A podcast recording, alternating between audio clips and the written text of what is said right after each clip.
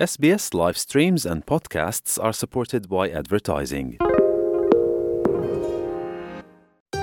SBS 한국어 프로그램과 함께하고 계십니다.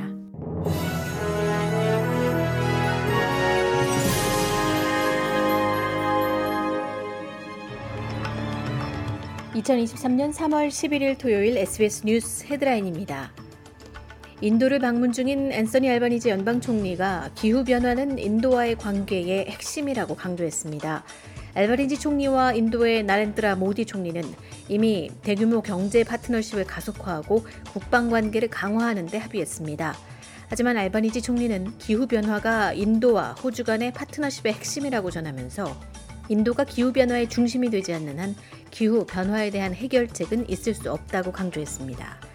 인도는 중국과 미국에 이어 세계에서 세 번째로 큰 온실가스 배출국이지만 Our World Data에 따르면 1인당 배출량 순위에서는 훨씬 낮은 국가입니다.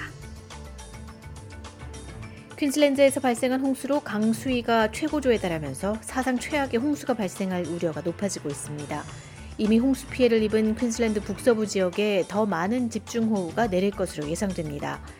버크타운의 앨버트 강은 이미 2011년에 기록한 6.78m 최고 수위를 넘어섰으며 기상청은 카펜테리아만의 수위가 일요일에 최고조에 달할 것이라고 전망했습니다. 나라모아 기상청장은 다른 많은 지역의 수위도 홍수 수위를 넘어설 것이라고 주의를 당부했습니다. 로봇 랩에 관한 로열 커미션 특별조사위원회의 마지막 공청회가 열린 가운데 잘못된 채무로 추적을 받던 중 자살로 사망한 아들의 어머니가 참석했습니다. 캐슬린 매지윅 씨는 2019년 23번째 생일을 몇 주 앞둔 아들 제라드가 사망하기 몇 주 전에 2,000달러의 빚을 알게 됐다고 위원회에서 증언했습니다.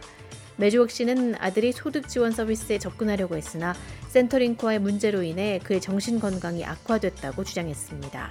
매지웍 씨는 아들의 사건에 대한 정보를 찾기 위해 결코 포기하지 않을 것이며 정보 열람의 자유를 여러 차례 요청했고 정부에 서신을 보냈다고 공청회에서 주장했습니다. 독일 함부르크에서 발생한 총기 난사 사고로 8명이 사망한 가운데 유럽연합은 이번 사건에 강력히 비난했습니다. 총격범은 여호와의 증인 신도인 것으로 알려졌으며 여호와 증인 건물에서 행사가 진행되는 도중 총기 공격을 저지른 것으로 범행 동기는 아직 조사 중입니다. 유럽연합의 일바 요한손 내무부 의장은 이번 사건에 대한 함부르크 경찰의 대응을 칭하하며 희생자 가족들에게 깊은 애도를 표했습니다. 고국에서는 넷플릭스에서 공개된 직후부터 뜨거운 화제몰이를 하고 있는 다큐멘터리 시리즈 나는 신이다의 후폭풍이 거셉니다.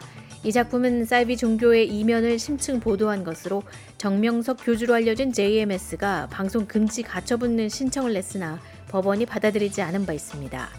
다큐멘터리를 제작한 조성현 PD는 사회 고위층에 자리 잡고 있는 JMS 신도 규모에 놀랐다고 전하며 사이비 종교를 사회적인 문제로 대두시키는 역할을 했다는 평가입니다. JMS의 교주 정명석은 신도 성폭행 혐의로 징역 10년을 선고받고 복역 후 2018년 2월 만기 출소했으나 출소 후 또다시 신도들을 상습 성폭행한 혐의로 지난해 10월 구속 기소된 상태입니다.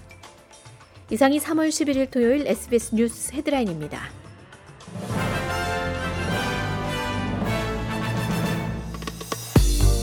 이제 SBS 한국어 프로그램을 SBS 라디오 앱을 통해 만나보세요. SBS 라디오 앱은 호주 생활을 위한 여러분의 소중한 친구입니다. 여러분의 부모님께는 호주 생활의 필수적인 길잡이입니다. 아이폰을 사용하신다면 앱스토어를 안드로이드 폰을 사용하신다면 구글 플레이를 통해 앱을 다운로드 받으실 수 있습니다. 지금 바로 스마트폰을 열고 SBS 라디오 앱을 만나보세요.